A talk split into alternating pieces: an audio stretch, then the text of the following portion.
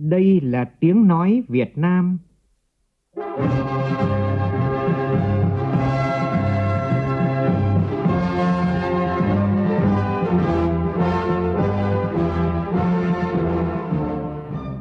là tiếng nói Việt Nam,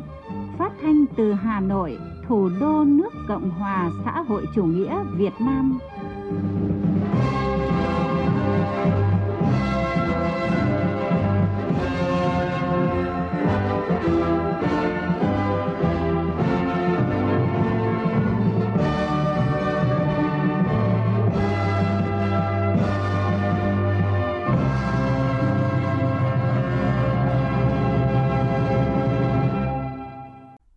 Biên tập viên Hùng Cường xin kính chào quý vị và các bạn. Mời quý vị và các bạn nghe chương trình Thời sự sáng của Đài Tiếng Nói Việt Nam. Hôm nay thứ Tư ngày 18 tháng 8 năm 2021, tức ngày 11 tháng 7 của năm Tân Sửu. Chương trình có những nội dung chính sau đây.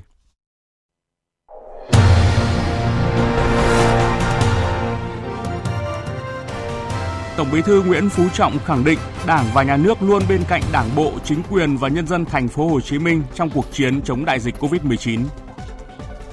Ủy ban Thường vụ Quốc hội xem xét giải quyết khiếu nại tố cáo của công dân gửi đến Quốc hội. Cần có chuẩn chung gỡ vướng cho doanh nghiệp để đảm bảo vừa chống dịch vừa duy trì sản xuất. Trong phần tin quốc tế, đại diện lực lượng Taliban họp báo lần đầu tiên kể từ khi lên nắm quyền tại Afghanistan.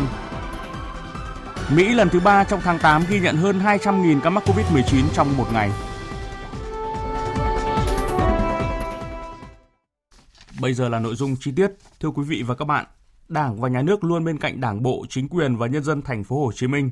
Đây là khẳng định của Tổng Bí thư Nguyễn Phú Trọng trong cuộc điện thoại trực tiếp mới đây với Bí thư Thành ủy Hồ Chí Minh Nguyễn Văn Nên hỏi thăm Đảng bộ, chính quyền và nhân dân thành phố. Theo Bí thư Thành ủy Nguyễn Văn Nên, Tổng Bí thư Nguyễn Phú Trọng cho biết, dù chưa vào trực tiếp thành phố, nhưng những ngày qua, cá nhân Tổng Bí thư luôn chia sẻ quan tâm về diễn biến dịch bệnh ở thành phố Hồ Chí Minh cũng như các tỉnh phía Nam sát sao hàng ngày. Tổng Bí thư gửi lời thăm hỏi động viên tới Đảng bộ, chính quyền và đồng bào thành phố Hồ Chí Minh đã kiên cường ứng phó với đại dịch COVID-19 trong hơn 2 tháng qua. Tổng Bí thư đánh giá rất cao, biểu dương những tấm gương của các lực lượng tuyến đầu, không ngại hy sinh gian khổ khó khăn để sẵn sàng lao vào cuộc chiến bảo vệ tính mạng người dân, đồng thời gửi lời cảm ơn tới đồng bào nhân sĩ trí thức, các giới cộng đồng doanh nghiệp, các nhà thiện nguyện đã và đang đóng góp công sức cùng Đảng bộ, chính quyền và nhân dân thành phố chung tay chống dịch.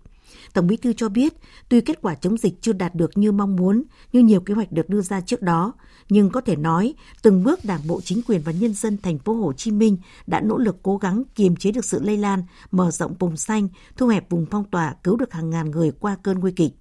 Tuy nhiên với các diễn biến phức tạp khó lường của biến chủng Delta cùng với những đặc thù của một thành phố có số dân đông và mật độ cao nhất nước, do vậy, theo Tổng Bí thư, thành phố cần có quyết sách nỗ lực lớn hơn để có thể kiểm soát dịch bệnh. Bí thư Thành ủy Nguyễn Văn Nên cho biết, qua cuộc nói chuyện, Tổng Bí thư Nguyễn Phú Trọng một lần nữa nhắc lại, thành phố Hồ Chí Minh đã cố gắng phải cố gắng hơn nữa, đã đoàn kết thì đoàn kết hơn, đã quyết tâm thì quyết tâm hơn, tiếp tục phát huy truyền thống đoàn kết sáng tạo thành phố anh hùng. Tiếp tục chương trình phiên họp thứ hai ngày hôm nay, Ủy ban Thường vụ Quốc hội cho ý kiến bước đầu về việc chuẩn bị kỳ họp thứ hai Quốc hội khóa 15, xem xét báo cáo tình hình giải quyết trả lời kiến nghị cử tri, kết quả tiếp công dân, tiếp nhận xử lý đơn thư và giám sát việc giải quyết khiếu nại tố cáo của công dân gửi đến Quốc hội. Phóng viên Lại Hoa thông tin. Năm 2021, cách thức tiến hành giám sát việc giải quyết kiến nghị của cử tri từng bước được đổi mới. Ủy ban Thường vụ Quốc hội đã chỉ đạo tổ chức nghiên cứu, đánh giá giải quyết kiến nghị của cử tri của các cơ quan có thẩm quyền, tổ chức làm việc với các bộ ngành về một số tồn tại hạn chế trong việc giải quyết kiến nghị của cử tri. Trên cơ sở đó, xây dựng báo cáo về kết quả giám sát việc giải quyết kiến nghị của cử tri để trình Quốc hội tại kỳ họp thứ nhất vào tháng 7 năm 2021. Nội dung các kiến nghị của Ủy ban Thường vụ Quốc hội được các đại biểu Quốc hội và dư luận cử tri đồng tình ủng hộ. Đặc biệt, các bộ ngành cũng thực hiện nghiêm việc giải quyết dứt điểm các kiến nghị, đồng thời nghiên cứu để hoàn thiện chính sách pháp luật đáp ứng mong đợi của cử tri. Cũng trong ngày hôm nay, Ủy ban Thường vụ Quốc hội xem xét dự thảo nghị quyết ban hành quy chế làm việc mẫu của Hội đồng Dân tộc, các ủy ban của Quốc hội, xem xét quyết định việc thành lập giải thể cơ quan điều tra hình sự quân khu và tương đương, cơ quan điều tra hình sự khu vực trong quân đội nhân dân, việc bãi bỏ nghị quyết một số điều của nghị quyết của Ủy ban Thường vụ Quốc hội về thành lập giải thể cơ quan điều tra hình sự quân khu và tương đương cơ quan điều tra hình sự khu vực trong quân đội nhân dân.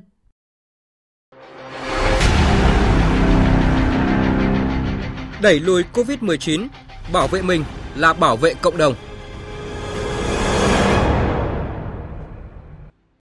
Thưa quý vị, ngày hôm qua, Bộ trưởng Bộ Y tế Nguyễn Thanh Long đã có buổi làm việc với Thành ủy, Ủy ban nhân dân thành phố Hồ Chí Minh về công tác chăm sóc điều trị người mắc COVID-19. Thông tin như sau. Bộ trưởng Nguyễn Thanh Long đồng ý với việc thành phố Hồ Chí Minh phân thành 3 tầng điều trị bệnh nhân COVID-19 thay vì 5 như trước. Song cũng lưu ý, thành phố cần mở rộng tầng 2 và tầng 3, trong đó lưu ý tầng 2 phải bắt buộc có oxy và thuốc chống đông cùng kháng viêm. Ngoài ra, Bộ trưởng đặc biệt lưu ý thành phố Hồ Chí Minh cần lưu tâm thực hiện 5 điểm trong công tác phòng chống dịch giai đoạn này, đó là thực hiện nghiêm giãn cách xã hội, song song thực hiện an sinh xã hội tại chỗ. Bên cạnh đó, thành phố phải thực hiện xét nghiệm sớm nhằm phát hiện nguồn lây bóc tách F0 khỏi cộng đồng để có biện pháp hỗ trợ sớm, tránh để lây lan nhanh diện rộng đồng thời đặt mục tiêu giảm tối đa các trường hợp tử vong do COVID-19 và thúc đẩy các nguồn lực để nhanh chóng tăng độ bao phủ vaccine toàn bộ dân số để người dân, người lao động nghèo gặp khó khăn do đại dịch COVID-19 yên tâm ở tại chỗ, tuân thủ các quy định về phòng chống dịch. Chiều qua, Ủy ban nhân dân thành phố Hồ Chí Minh đã có văn bản kiến nghị tới Thủ tướng xem xét hỗ trợ ngân sách thành phố số tiền là gần 30.000 tỷ đồng và hơn 142.000 tấn gạo để hỗ trợ cho người lao động nghèo trong thời gian thành phố áp dụng chỉ thị 16. Số người lao động nghèo của thành phố ước tính khoảng 4 triệu 740 người. Dự kiến mức hỗ trợ tiền ăn là 50.000 đồng một hộ một ngày, hỗ trợ tiền thuê phòng trọ là 1,5 triệu đồng một hộ một tháng và hỗ trợ 15 kg gạo một người. Tại tỉnh Bình Dương, địa phương hiện đã có gần 50.000 ca mắc mới COVID-19. Thường trực tỉnh ủy Bình Dương vừa có văn bản chỉ đạo siết chặt giãn cách xã hội, đồng thời sẽ áp dụng giãn cách đến ngày 15 tháng 9 đối với các địa phương có nguy cơ cao. Chiều qua, Sở Y tế Bình Dương thông tin vừa ghi nhận thêm 3.332 ca mắc trong vòng 24 giờ. Về thông tin đường dây nóng tổng đài 1022 luôn trong tình trạng gọi không được, Sở Thông tin Truyền thông tỉnh Bình Dương cho biết đã lắp đặt thêm 32 máy để tiếp nhận cuộc gọi của người dân. Việc nghẽn mạng được cho là do quá nhiều cuộc gọi, mặt khác còn do có hàng nghìn cuộc gọi quấy phá và hiện các đơn vị đang điều tra và sẽ xử lý những trường hợp này.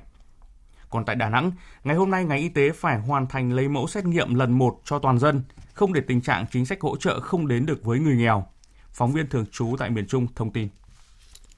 Chiều qua, qua kiểm tra thực tế tại nhiều khu dân cư, ông Nguyễn Văn Quảng, bí thư thành ủy Đà Nẵng, phát hiện một số nơi chính sách hỗ trợ của thành phố Đà Nẵng chưa đến được với người dân nghèo, người gặp khó khăn do dịch COVID-19. Về số ca mắc tăng cao và công tác xét nghiệm, Bí thư Thành ủy Đà Nẵng khẳng định kết quả phát hiện số ca F0 tăng cao đến 120 ca là điều đã được dự báo khi mở rộng xét nghiệm toàn dân – Ông đề nghị trong ngày hôm nay ngày 18 tháng 8, ngành y tế hoàn thành lấy mẫu xét nghiệm lần một toàn dân, đồng thời yêu cầu các địa phương cần phải quan tâm đến lực lượng phòng chống dịch, không để lây nhiễm chéo và không để lây bệnh cho người dân. Tôi đề nghị là phải quan tâm ưu tiên tất cả những lực lượng tuyến đầu chống dịch, nhất là những cái lực lượng mà chúng ta vừa huy động họ tham gia vào công tác phòng chống dịch như lực lượng thanh niên. Rồi hôm nay tôi có đi kiểm tra ở Cẩm Lệ và một số ờ, địa phương tôi hỏi thì rất nhiều anh em là chưa được tiêm anh em đấy là lực lượng chính tiếp xúc với lại người dân mà để cho các trường hợp này dương tính thì các đồng chí thấy cái nguy cơ lây nhiễm rất là cao. Như Đài Tiếng Nói Việt Nam đã phản ánh việc lao động tự do có tạm trú tại thành phố Hà Nội muốn nhận hỗ trợ 1,5 triệu đồng từ gói 26.000 tỷ đồng theo nghị quyết 68 của chính phủ và quyết định 3642 của thành phố Hà Nội thì phải về nơi thường trú xin giấy xác nhận không hưởng tại nơi thường trú và ngược lại. Thủ tục này đã gây phiền hà cho người dân bởi nhiều địa phương đang thực hiện giãn cách xã hội và nguy cơ lây nhiễm cao trong bối cảnh dịch bệnh diễn biến phức tạp. Về việc này, thành phố Hà Nội đã kịp thời lắng nghe và đã sửa quy định. Lao động tự do tạm trú Hà Nội không phải về quê xin xác nhận hỗ trợ. Ông Nguyễn Hồng Dân, Phó Giám đốc Sở Lao động Thương binh và Xã hội cho biết. Giờ là người lao động tự do ngoại tỉnh mà làm việc ở trên địa bàn Hà Nội bị mất việc làm do phải dừng hoạt động trong cái thời gian từ mùng 1 tháng 5 đến 31 tháng 12 năm 2021 ấy, thì về thủ tục thì bây giờ là rút gọn tối đa. Bây giờ người lao động chỉ cần ờ, có một cái đơn theo mẫu ờ, và một cái xác nhận tình trạng cư trú của công an xã phường thị trấn à, hoặc là người lao động có chứng minh thư thế là đầy đủ các thủ tục để mà được nhận cái hỗ trợ này. Trước bối cảnh trong nước chưa sản xuất được vaccine, yêu cầu phòng chống dịch cấp bách, còn nguồn cung vaccine trên thế giới thì khan hiếm. Ngoài ra vaccine được ừ, xác định là một mặt trận quan trọng bởi vận động có được vaccine là khâu đầu tiên quyết định được thắng lợi chiến lược vaccine đã đề ra. Đây là khẳng định của Bộ trưởng Bộ Ngoại giao Bùi Thanh Sơn khi trả lời báo chí về chiều qua về công tác ngoại giao vaccine. Theo Bộ trưởng, mới đây nhất Thủ tướng đã ký quyết định thành lập tổ công tác của chính phủ về ngoại giao vaccine. Sắp tới để Việt Nam có thể tiếp cận được các nguồn vaccine nhanh nhất, nhiều nhất, sớm nhất có thể, tổ công tác sẽ tập trung vào ba nhiệm vụ chính. Một là đẩy mạnh xúc tiến vận động các đối tác, các tổ chức quốc tế tiếp tục viện trợ, hợp tác sản xuất và chuyển giao công nghệ vaccine càng sớm càng tốt. Cái thứ hai là nỗ lực để tìm kiếm, tiếp cận, kết nối, thúc đẩy, đôn đốc các cái đối tác nước ngoài trong đàm phán, nhập khẩu và tiếp nhận vaccine, thuốc điều trị, vật phẩm y tế. Thứ ba là chủ động tích cực thẩm tra, xác minh các đối tác nước ngoài, các cái thông tin liên quan đến khả năng cung cấp vaccine, rồi thuốc điều trị và các vật phẩm y tế mà Việt Nam có thể tranh thủ nhập khẩu hoặc hợp tác để sản xuất.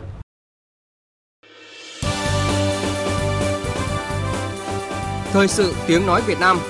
Thông tin nhanh. Bình luận sâu. Tương tác đa chiều.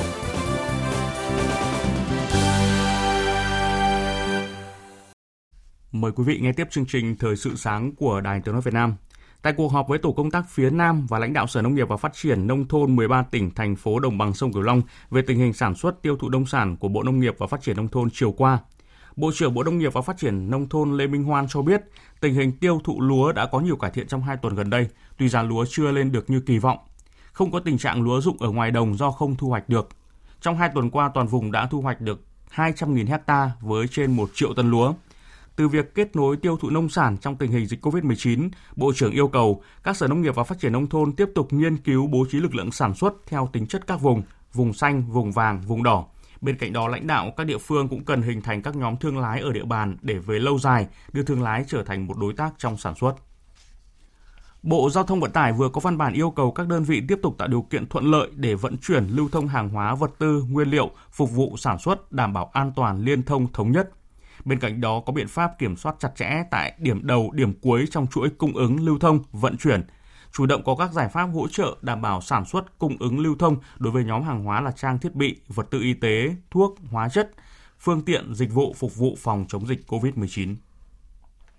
Thưa quý vị và các bạn, tăng cường phối hợp chặt chẽ, hiệu quả giữa các bộ ngành địa phương nhằm khẩn trương tháo gỡ các điểm nghẽn của nền kinh tế, khơi thông nguồn lực cho phát triển. Đó là một trong 8 nhiệm vụ giải pháp trọng tâm những tháng còn lại của năm nay. Thế nhưng trên thực tế, trong quá trình triển khai các biện pháp phòng chống dịch, nhiều địa phương áp dụng các biện pháp cứng nhắc gây ách tắc các hoạt động của nền kinh tế. Ưu tiên chống dịch nhưng phải duy trì sản xuất. Muốn thực hiện được cả hai nhiệm vụ này, đòi hỏi phải có chuẩn chung để gỡ vướng cho doanh nghiệp. Phóng viên Nguyên Long đề cập. Ngày 14 tháng 8 vừa qua, một số đơn vị kiểm dịch trên địa bàn tỉnh Bình Dương đã tiến hành chặn giải phân cách trên tuyến quốc lộ 1, trục huyết mạch của quốc gia, để ngăn người và phương tiện đi qua địa bàn. Cũng thời điểm này, ngay tại vị trí cổng khu công nghiệp Sóng Thần, thành phố Dĩ An, cũng tiến hành dừng và kiểm tra toàn bộ các phương tiện đi vào, kể cả xe có giấy nhận diện có mã QR code, dẫn đến ùn tắc giao thông kéo ra quốc lộ 1. Trước đây đã có nhiều địa phương thực hiện biện pháp chống dịch cứng nhắc như vậy. Tiến sĩ Vũ Tiến Lộc, Chủ tịch Phòng Thương mại và Công nghiệp Việt Nam nêu thực tế. Rất nhiều các địa phương bây giờ người ta trong đầu họ chỉ có mỗi chỉ tiêu về phòng chống dịch bệnh thôi. Thế còn cái gì duy trì kinh tế là cái việc phụ thôi. Làm được bao nhiêu thì làm và sẵn sàng hy sinh tất cả các cái hoạt động của doanh nghiệp trong khi là hoàn toàn có dư địa có cơ hội để có thể vừa chống dịch lại vừa hỗ trợ được doanh nghiệp hoạt động hiệu quả. Việc mỗi địa phương có một cách chống dịch riêng đã được các cơ quan chức năng nhiều lần họp bàn tháo gỡ. Và mới đây, chuyên gia kinh tế tiến sĩ Nguyễn Đình Cung, nguyên viện trưởng Viện Nghiên cứu Quản lý Kinh tế Trung ương lại thêm một lần nhấn mạnh rằng Phải nói giãn cách trong điều kiện hiện nay là điều bắt buộc phải làm. Đấy là điều đầu tiên chúng ta khẳng định với nhau. Điều thứ hai chúng ta khẳng định với nhau là thì có khi nào chúng ta kể quyền phát dịch bệnh thì lúc đó chúng ta mới quay trở lại các hoạt động bình thường được trong đó kể cả hoạt động sản xuất kinh doanh nhưng điều thứ ba chúng ta cũng phải nói rằng là không nên và không thể là vì một cái kiểm soát quá mức đến mức mà làm đứt gãy cái chuỗi cung ứng chuỗi sản xuất một cách phổ biến và như vậy áp dụng bất cứ một cái gì thì cũng phải áp dụng thống nhất toàn quốc trong bối cảnh dịch bệnh phức tạp và còn có khả năng kéo dài, việc không để dân đói cũng đồng nghĩa phải hỗ trợ để doanh nghiệp hoạt động, tạo ra việc làm và thu nhập cho người lao động. Trong bối cảnh dịch bệnh khó lường, theo ông Trần Thanh Hải, Phó Cục trưởng Cục xuất nhập khẩu Bộ Công Thương, thì đây là một cái thời điểm mà chúng ta cần phải đưa ra cái quyết định là có thay đổi một cái chiến lược một cái phương pháp để chúng ta đối phó với dịch bệnh hay không. Khi mà cái yếu tố dịch bệnh hiện nay nó không còn như trước và cái khả năng nó sẽ còn kéo dài nó không phải là chúng ta có thể đánh nhanh thắng nhanh mà chúng ta phải là đánh chắc thắng chắc. Làm sao có thể là vừa lâu dài và vẫn có thể là bảo vệ được sức khỏe người dân nhưng mà duy trì được cái hoạt động sản xuất duy trì được cái chuỗi cung ứng lưu thông đã có 44 địa phương trong cả nước công bố thời gian, phương án tổ chức tựu trường và khai giảng năm học mới. Bạc Liêu là địa phương mới nhất ban hành kế hoạch thời gian năm học 2021-2022. Cụ thể, học sinh các cấp trên địa bàn tỉnh Bạc Liêu sẽ tự trường vào ngày mùng 1 tháng 9, khai giảng năm học vào ngày mùng 5 tháng 9. Riêng đối với học sinh lớp 1 tự trường sớm nhất từ ngày 23 tháng 8. Trong khi đó, Sơn La tối qua ra thông báo cho học sinh dừng đến trường từ ngày 18 tháng 8 đến khi có thông báo mới sau khi ghi nhận 2 ca F0 trong cộng đồng tại huyện Phú Yên chưa rõ nguồn lây. Sơn La trước đó là tỉnh dự kiến cho học sinh tự trường sớm nhất cả nước là vào ngày 18 tháng 8. Cục Cảnh sát điều tra tội phạm về tham nhũng kinh tế buôn lậu cho biết đang điều tra vụ án sản xuất buôn bán hàng giả, lợi dụng chức vụ quyền hạn trong khi thi hành công vụ và môi giới hối lộ xảy ra tại công ty cổ phần in và văn hóa truyền thông Hà Nội, công ty trách nhiệm hữu hạn sản xuất và thương mại Phú Hưng Phát, đội quản lý thị trường số 17, cục quản lý thị trường thành phố Hà Nội và các đơn vị liên quan. Căn cứ tài liệu chứng cứ thu thập được trong quá trình điều tra mở rộng vụ án, Cục Cảnh sát điều tra tội phạm về tham nhũng kinh tế buôn lậu của Bộ Công an đã ra quyết định bổ sung quyết định khởi tố vụ án hình sự môi giới hối lộ, đồng thời ra quyết định khởi tố bị can và bắt tạm giam đối với ông Trần Hùng, tổ trưởng tổ 1444, Tổng cục Quản lý thị trường Bộ Công Thương về tội lợi dụng chức vụ quyền hạn trong khi thi hành công vụ.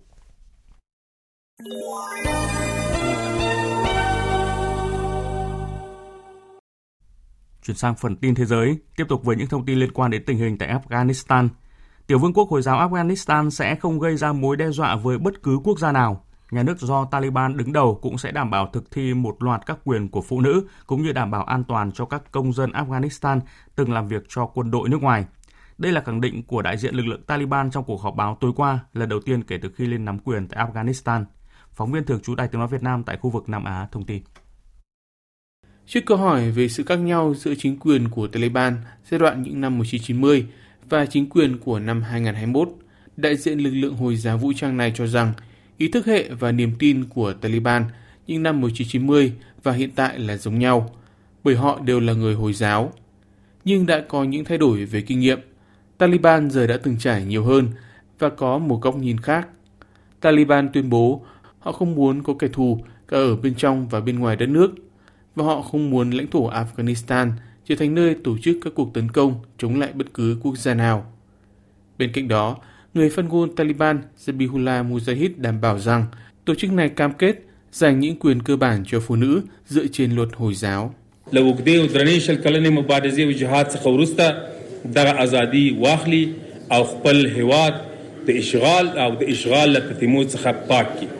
دا زموږ حق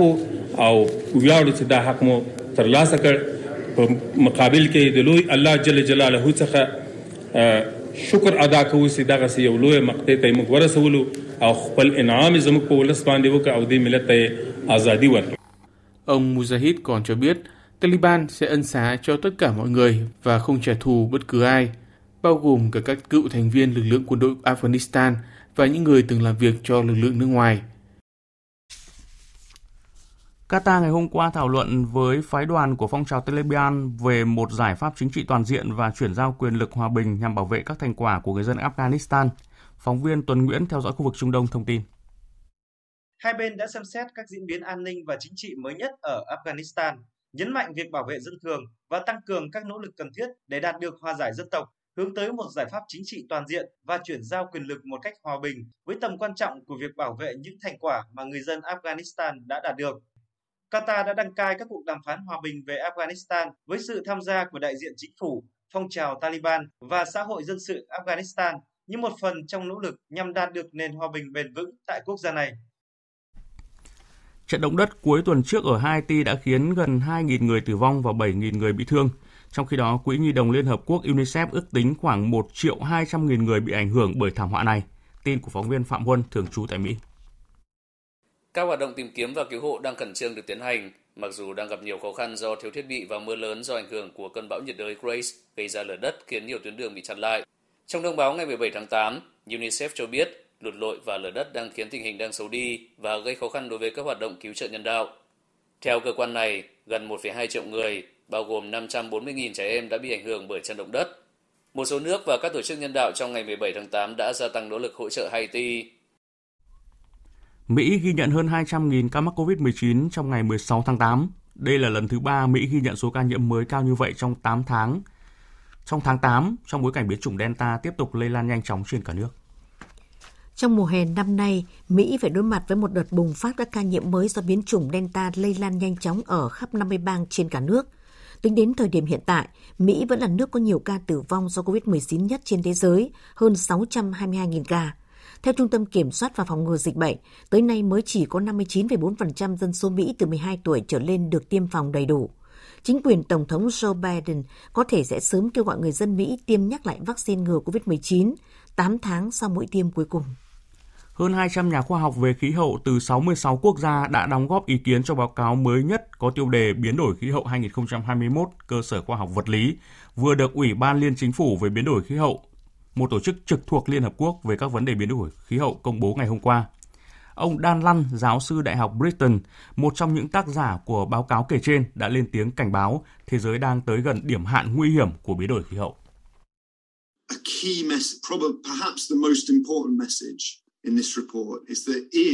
Một thông điệp chính, có lẽ cũng là thông điệp quan trọng nhất trong báo cáo này, là với tư cách là một cộng đồng toàn cầu, chúng ta muốn đạt được các mục tiêu khí hậu đã đề ra, chẳng hạn như trong thỏa thuận Paris cách đây vài năm, tham vọng toàn cầu để giữ cho trái đất tiếp tục ấm lên dưới mức 1,5 độ C, đòi hỏi phải cắt giảm ngay lập tức và trên diện rộng lượng khí thải gây hiệu ứng nhà kính, hướng tới mục tiêu không còn khí thải carbon vào năm 2050. Tiếp theo chương trình sẽ là một số thông tin thể thao.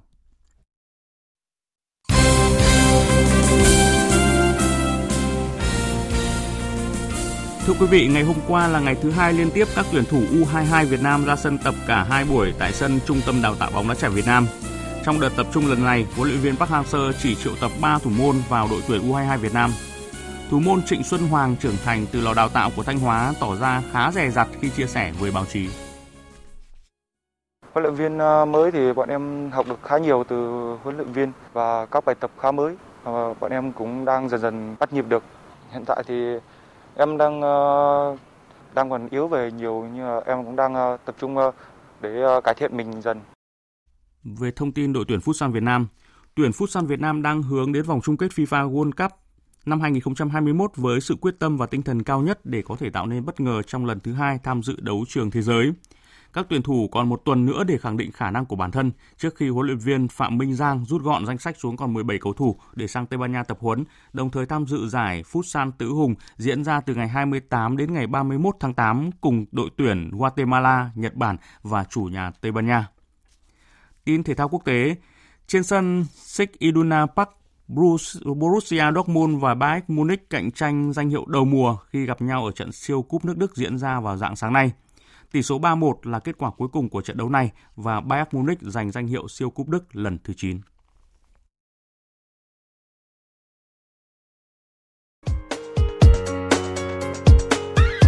Dự báo thời tiết Phía Tây Bắc Bộ ngày có mưa rào và rông vài nơi, riêng Hòa Bình có nắng nóng, đêm nhiều mây có mưa vừa mưa to, có nơi mưa rất to và rải rác có rông, nhiệt độ từ 23 đến 34 độ, có nơi từ 35 đến 37 độ. Phía Đông Bắc Bộ và Thanh Hóa, ngày có mưa rào và rông vài nơi, khu vực Trung Du và Đồng Bằng có nắng nóng, có nơi có nắng nóng gay gắt, đêm nhiều mây có mưa rào và rải rác có rông, cục bộ có mưa vừa mưa to, riêng vùng núi có mưa vừa mưa to, có nơi mưa rất to, nhiệt độ từ 24 đến 27 độ, có nơi trên 37 độ. Khu vực từ Nghệ An đến Thừa Thiên Huế, ngày nắng nóng có nơi có nắng nóng gay gắt, chiều tối và đêm có mưa rào và rông vài nơi, nhiệt độ từ 26 đến 29 độ, có nơi trên 37 độ.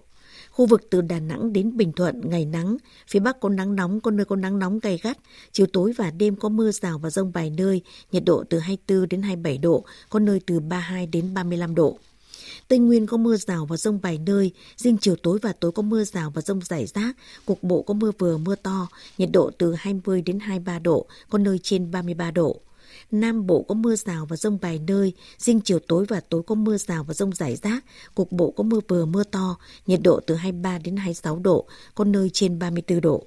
Khu vực Hà Nội ngày có nắng nóng, có nơi có nắng nóng gay gắt, đêm nhiều mây có mưa rào rải rác, có nơi có rông, cục bộ có mưa vừa mưa to.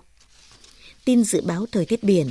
Vịnh Bắc Bộ có mưa rào và rông vài nơi, tầm nhìn xa trên 10 km, gió Đông Nam đến Nam cấp 3, cấp 4. Vùng biển từ Quảng Trị đến Quảng Ngãi không mưa, tầm nhìn xa trên 10 km, gió Nam cấp 3, cấp 4. Vùng biển từ Bình Định đến Ninh Thuận có mưa rào vài nơi, tầm nhìn xa trên 10 km, gió Tây Nam đến Nam cấp 3, cấp 4. Vùng biển từ Bình Thuận đến Kiên Giang có mưa rào rải rác có nơi có rông, tầm nhìn xa trên 10 km, giảm xuống 4 đến 10 km trong mưa gió nhẹ. Khu vực Bắc giữa Biển Đông và khu vực quần đảo Hoàng Sa có mưa rào và rông vài nơi, tầm nhìn xa trên 10 km gió nhẹ. Khu vực Nam Biển Đông, khu vực quần đảo Trường Sa có mưa rào và rông rải rác, tầm nhìn xa trên 10 km, giảm xuống 4 đến 10 km trong mưa gió nhẹ. Vịnh Thái Lan có mưa rào và rông rải rác, tầm nhìn xa trên 10 km, giảm xuống 4 đến 10 km trong mưa, gió Tây cấp 3, cấp 4. Vừa rồi là những thông tin dự báo thời tiết. Trước khi kết thúc chương trình Thời sự sáng nay, chúng tôi tóm lược một số tin chính vừa phát trong chương trình. Trong cuộc điện thoại trực tiếp với lãnh đạo thành phố Hồ Chí Minh, Tổng Bí thư Nguyễn Phú Trọng khẳng định Đảng và Nhà nước luôn bên cạnh Đảng bộ và chính quyền nhân dân thành phố Hồ Chí Minh trong cuộc chiến chống đại dịch Covid-19. Tổng Bí thư một lần nữa nhắc lại thành phố Hồ Chí Minh đã cố gắng phải cố gắng hơn nữa, đã đoàn kết thì đoàn kết hơn, đã quyết tâm thì phải quyết tâm hơn, tiếp tục phát huy truyền thống đoàn kết sáng tạo, thành phố anh hùng. Hôm nay, Ủy ban Thường vụ Quốc hội tiếp tục phiên họp xem xét giải quyết khiếu nại tố cáo của công dân gửi đến Quốc hội